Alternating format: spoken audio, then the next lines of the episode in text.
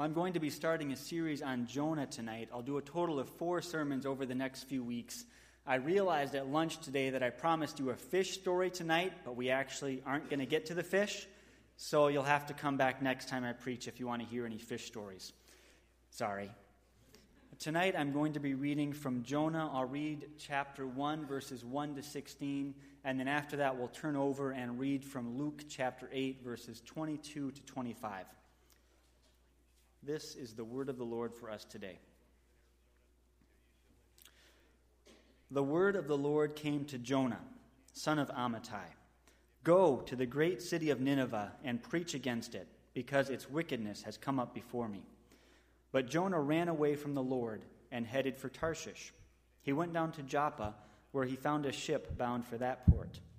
After paying the fare, he went aboard and sailed for Tarshish to flee from, flee from the Lord.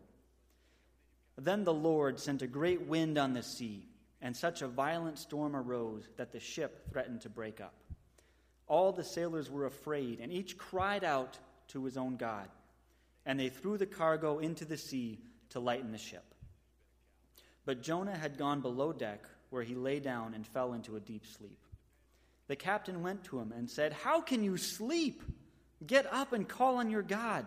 Maybe he will take notice of us, and we will not perish. Then the sailors said to each other, Come, let us cast lots to find out who is responsible for this calamity. They cast lots, and the lot fell on Jonah. So they asked him, Tell us, who is responsible for making all this trouble for us? What do you do? Where do you come from? What is your country? From what people are you? He answered, I am a Hebrew, and I worship the Lord, the God of heaven, who made the sea and the land. This terrified them, and they asked, What have you done? They knew he was running away from the Lord because he had already told them so. The sea was getting rougher and rougher. So they asked him, What should we do to you to make the sea calm down for us? Pick me up and throw me into the sea, he replied, and it will become calm. I know that it is my, that it is my fault that this great storm has come upon you. Instead, the men did their best to row back to land, but they could not, for the sea grew even wilder than before. Then they cried to the Lord, O Lord, please do not let us die for taking this man's life. Do not hold us accountable for killing an innocent man, for you, O Lord, have done as you pleased. Then they took Jonah and they threw him overboard, and the raging sea grew calm. At this, the men greatly feared the Lord, and they offered a sacrifice to the Lord and made vows to him. You might want to keep your finger in there because I'm going to be talking about the Jonah 1 text quite a bit tonight. But let's turn over to Luke 8, verses 22 to 25.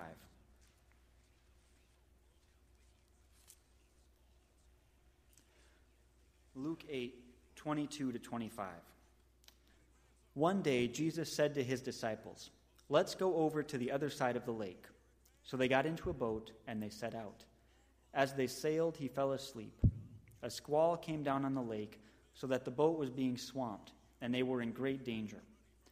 The disciples went and awoke him, saying, Master, Master, we're going to drown. He got up and rebuked the wind and the raging waters. The storm subsided, and all was calm.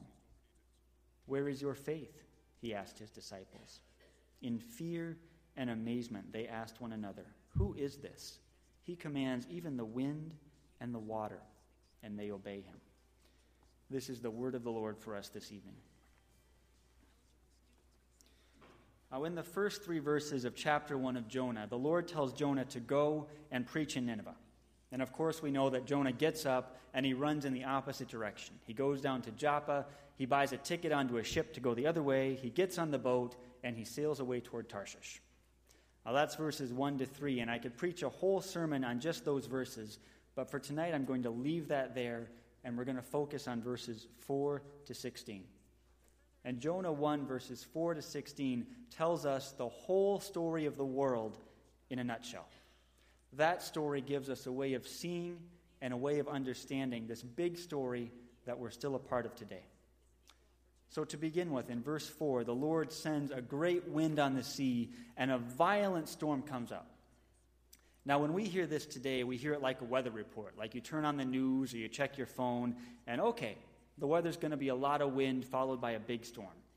Now, that can be a bit frightening, especially if you're on a boat, but for us, it's just a storm. It's just a natural event. For us as 21st century people, our automatic inclination is to think about storms and seas as natural, material things. When we check out the forecast, we listen to people who talk about, you know, high and low temperatures, different air pressures, wind speed and direction that come together to give some random weather on some given day. But people in the Old Testament would never, ever think about weather like that. For them, the idea that something would have just a natural cause was basically inconceivable. For the sailors, for Jonah, this storm would not have been seen as a natural event. And it's not even just a personal thing between the Lord and Jonah. For the sailors in that boat, that storm is a cosmic event. It is shaking the whole universe they live in. When the ancient Near East, every significant thing in the world had a god behind it the sun, the moon, the stars, the rain, the clouds, the wind, the sea. Everything had its own god who was in control of that particular area. And if you wanted success in that area, you had to get on the good side of that God. And if that God ever got angry at you, you needed to do everything possible to get back on his or her right side, or to find some other God or something to intercede for you so that God wouldn't curse your work. So in verse 4, when this huge wind comes up and the storm is raging and the sea is going crazy, the sailors automatically think, We have made some God really mad at us. And if we think about it, they're probably looking in particular at the God of the sea. Now, in Hebrew, the sea and the God of the sea were both called Yom. Y O M. Yom. Kind of fun to say. Now, the sea, whether it's referring to the God or the body of water, is a little bit ambiguous. But the word the sea shows up 11 times in those 16 verses that we read for today. This text wants us to be contrasting the sea and the Lord Curiously, the Lord as a word also shows up 11 times in these verses for today. So there's this contrast between the sea and the Lord. But of course, the sailors don't know that yet. These people on the ship, they're just scared out of their minds. They are at the mercy of the sea, and it seems to them like Yom, the god of the sea, is going crazy at them for some reason that they can't figure out, and they don't know what to do. So they're all screaming and they're crying out to their gods. They're dialing up everybody in their divine contact list and hoping somebody will pick up and show up to come help them.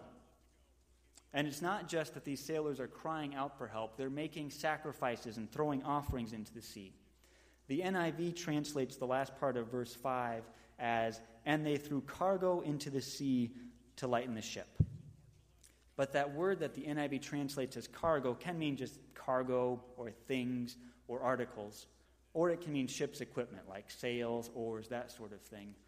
Or that word can mean precious things, offerings, things used in the worship of the gods.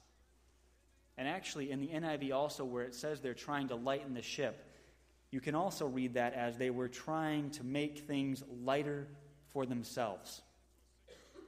These are not primarily sailors engaged in some sort of nautical activity trying to save a boat. These are primarily people looking for a religious answer to the storm that they are experiencing and that they can't control. They're trying to make the sea go easy on them. They're throwing sacrifices and they are crying out to the gods. Now, in today's world, people don't experience hopelessness and despair and fear in that particular way so often. We don't often have raging seas and small boats moments, and we don't usually think right away of the divinity of the sea or the storm or the wind or something like that. But we still have out of control moments. Whether we're sitting in an examination room or we're in a quiet, off- a quiet office hearing that our job has been eliminated, we all have times. Everybody in this world has times when it seems like we're in the middle of a raging sea when all the resources that we have at our disposal are not doing any good, when we're screaming and crying out for something, anything to come and help us, and when things still seem to be going crazy. Franz Kafka was a famous 20th century German existential philosopher, which is pretty out there. But his day job was working for an insurance company. So he'd work at an insurance company all day and then go write sort of strange stories at night, which was quite an existence for him. But he got to see a lot of the dark side of the modern state, of bureaucracy, of people being ground down by systems that they couldn't control. In one of his more famous works called The Trial, Franz Kafka tells the story of Joseph K., who starts out, he's just turned 30, he's an incredibly successful banker, and life is going well for him. But then one day, a couple men show up and inform him that he's been charged with a serious crime, that there will be a trial, that he is in deep trouble. But they can't or they won't tell him what the charge is. They can't or they won't give him any advice about how to proceed. They can't or they won't even tell him where to find the court.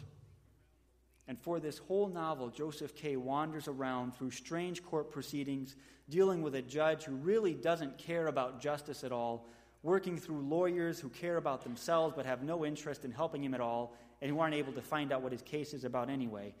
And all and on and on and on it goes through all these hopeless attempts at resolution. At the end of the story, this Joseph K. ends up being ground out by the machine of bureaucracy and he ends up dying as this impersonal, vague, out of control thing spins through and wrecks his life.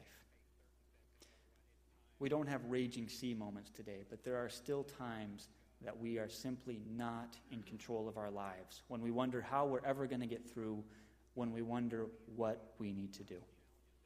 Our verses 4 and 5 of Jonah chapter 1 end with people in that situation. They end with the sailors in the boat, who are now symbolizing all the people in the world, crying out to anybody who can come and save them. Now, of course, if we continue on past that, Jonah is sleeping through all of this. So eventually the sailors figure out that Jonah's down below sleeping, and they go down and they shake him awake and they start yelling at him. What is it with you? Can't you tell we're going to die? The ship is going down. Get up. Call on your God. Maybe he'll give us some kind of hope. And then the sailors cast lots and they figure out Jonah is actually the one to blame for all of this. So they ask him what he's done to cause all of this trouble for them.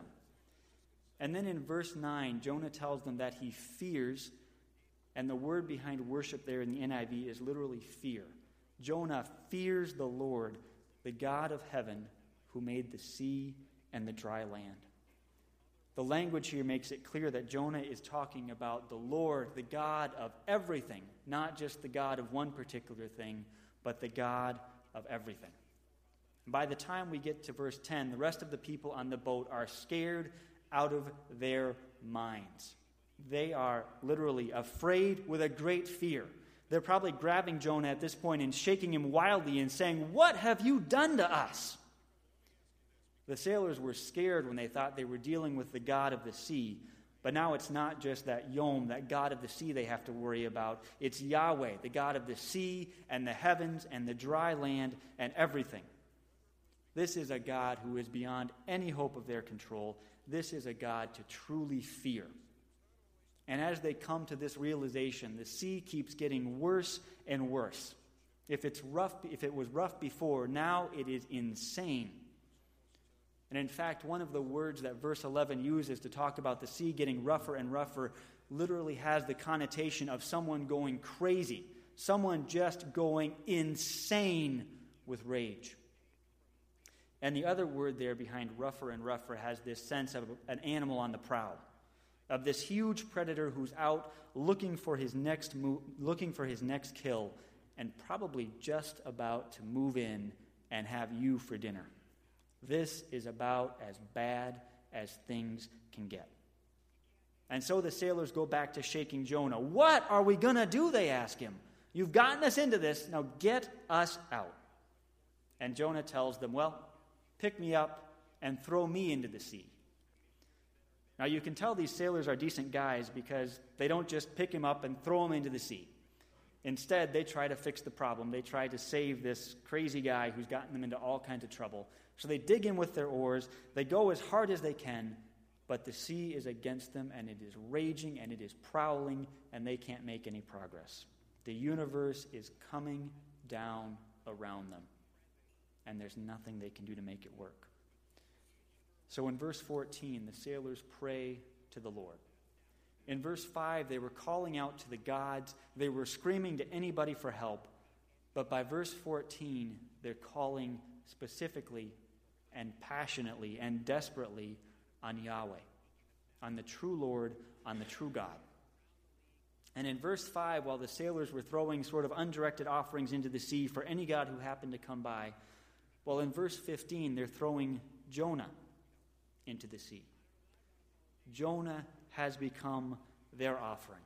And that offering, the prophet, the one sent by God, that offering is enough to finally calm the sea. And then verse 16 of Jonah 1 tells us that the sailors feared the Lord with a great fear, and they made vows, and they offered more sacrifices to the Lord. This, finally, is the right kind of fear in this chapter. Yahweh, the Lord God, has saved these people from the chaos of the sea, and this section ends with the sailors making offerings and calling on the Lord God. This is the story of Jonah in a nutshell. Things are going crazy. The world is out of control. The gods that people make for themselves are helpless and powerless. The sailors cannot control the sea. But then, when people turn to the Lord, when the right offering is made, the sea calms and the people worship the Lord. That's the story of Jonah 1. It's also the story of the whole world. People can't make everything work right in our lives and in this world. Our systems for making life work, whether it's to see a divinity behind the sea and the wind and everything, or whether it's to figure out all of these different processes and sciences that we have today to make life work, ultimately those things can't save us. But in the New Testament and in our lives, at this point of desperation, in comes Jesus Christ. In comes the new Jonah. And this new Jonah, our Lord and our Savior, he willingly obeys God's call to go and save the world. Jesus ends up being the perfect offering that goes down into the depths of our lives, that goes down into the depths of death to save us. Jesus is the one who calms the storm. And now we're free from all the other gods. We're free from trying to control life's storms on our own. In Jesus and his work for us, in that prophet of God, God carries us through all things. And because we are in Christ, because Jesus has died and risen for us, we can praise and serve our Lord and Savior forever.